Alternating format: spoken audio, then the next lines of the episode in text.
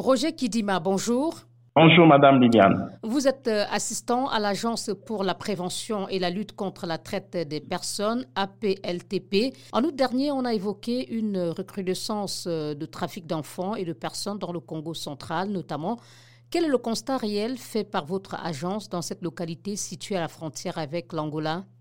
Ce que nous avons constaté et qui est d'ailleurs récurrent dans toutes les provinces où nous sommes passés, il y a l'exploitation des enfants à travers notamment la mendicité forcée. Il y a des enfants qu'on recrute parfois qui viennent d'ailleurs, d'autres provinces, mais qui sont exploités dans la mendicité forcée en ce que sont envoyés dans des grandes rues pour pouvoir demander de l'argent à défaut volé pour remettre le butin entre les mains de leurs bourreaux. Il y a aussi des enfants qu'on arrive à vendre, surtout le long de la cité de Lufu, des enfants qu'on vend, qu'on fait traverser en Angola, et là, ils deviennent de euh, marchandises, euh, ils sont exploités notamment dans les travaux forcés des champs selon les informations que nous avons reçues. Et on parlait aussi, M. Kidima, du recrutement d'enfants par des groupes armés, de l'exploitation sexuelle également de ces enfants. Est-ce que ce sont des cas que vous avez observés et sont-ils fréquents en RDC La traite revêt de nombreuses formes et chacune des portions de nos provinces a certaines caractéristiques. Quand vous parlez de l'enrôlement des enfants dans les groupes armés, cela est récurrent, cela est patent au niveau de l'Est de notre pays, où, où la zone est encline justement à des conflits armés à répétition. Le Nord Kivu, l'Itourie. Exactement.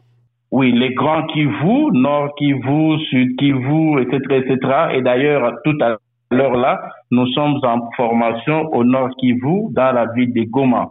Et c'est ici qu'on peut retrouver facilement des enfants enrôlés dans les groupes armés. Par ailleurs, dans d'autres parties de notre pays, il y a des enfants qui sont exploités dans des carrières minières et cela se retrouve notamment dans le Katanga où nous étions, le Grand Katanga, et présentement euh, découpé dans la province de Lualaba et la du Haut-Katanga, nous avons vu des enfants qui sont exploités dans des carrières et même ici aussi euh, à Goma, dans le Nord Kivu, il y a des carrières minières où nous voyons aussi des enfants qui sont exploités.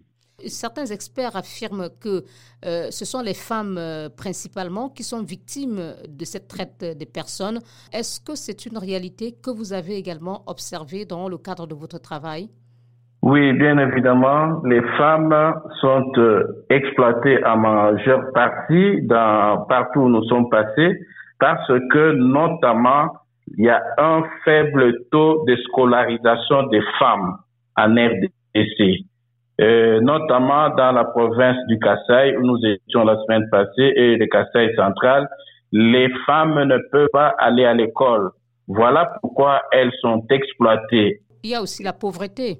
Bien sûr, comme cause de vulnérabilité, madame, nous avons non seulement la pauvreté, il y a le faible taux de scolarisation, il y a le chômage, il y a des conflits armés à répétition auxquels conflits sont exposés notamment euh, les provinces qui se situent à l'est de notre pays. Donc les, les femmes euh, se retrouvent aussi dans le lot de ceux qui sont euh, victimes de cette euh, odieuse violation des droits de l'homme.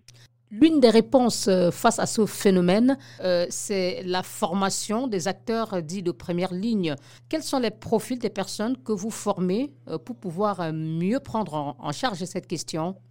Ce sont les personnes qui interviennent dans la chaîne pénale et qui sont au front, qui sont en contact direct avec les victimes et pourquoi pas les criminels.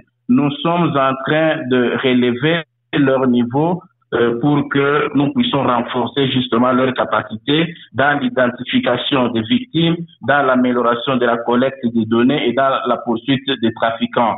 Là-dedans, nous avons des juges, des procureurs, des avocats, des acteurs sociaux, les OPJ à compétences restreintes comme à compétences générales et donc toute personne qui s'implique dans le fond euh, dans la gestion de la traite des personnes est concerné dans cette formation dite initiale, étant entendu que nous allons euh, à la longue organiser des, des formations qui seront spécifiques par rapport à chacune des structures. En deux ans d'activité de votre agence, quelles avancées pouvez-vous aujourd'hui revendiquer? Avec euh, un numéro que nous avons toujours donné à nos partenaires, les avancées que je peux dire, il y a notamment la dénonciation qui est faite par la population lorsqu'il y a des cas de traite, parce qu'en dehors de cette formation, il y a aussi euh, la sensibilisation que nous sommes en train de faire. Et une autre euh, avancée, c'est que ces acteurs de première ligne ainsi formés sont suffisamment outillés et ont la maîtrise de la compréhension des mécanismes d'identification et de protection des victimes. L'agence a également euh, soumis au gouvernement un projet de loi portant criminalisation, prévention de la traite des personnes en RDC. Ce projet a-t-il été euh, voté? Dans notre pays, il n'y a pas une loi spécifique criminalisant justement la traite des personnes. On a adopté ce projet de loi au niveau du gouvernement. Nous attendons que très prochainement, cela puisse être transféré au Parlement pour examen et vote. Roger Kidima, merci beaucoup.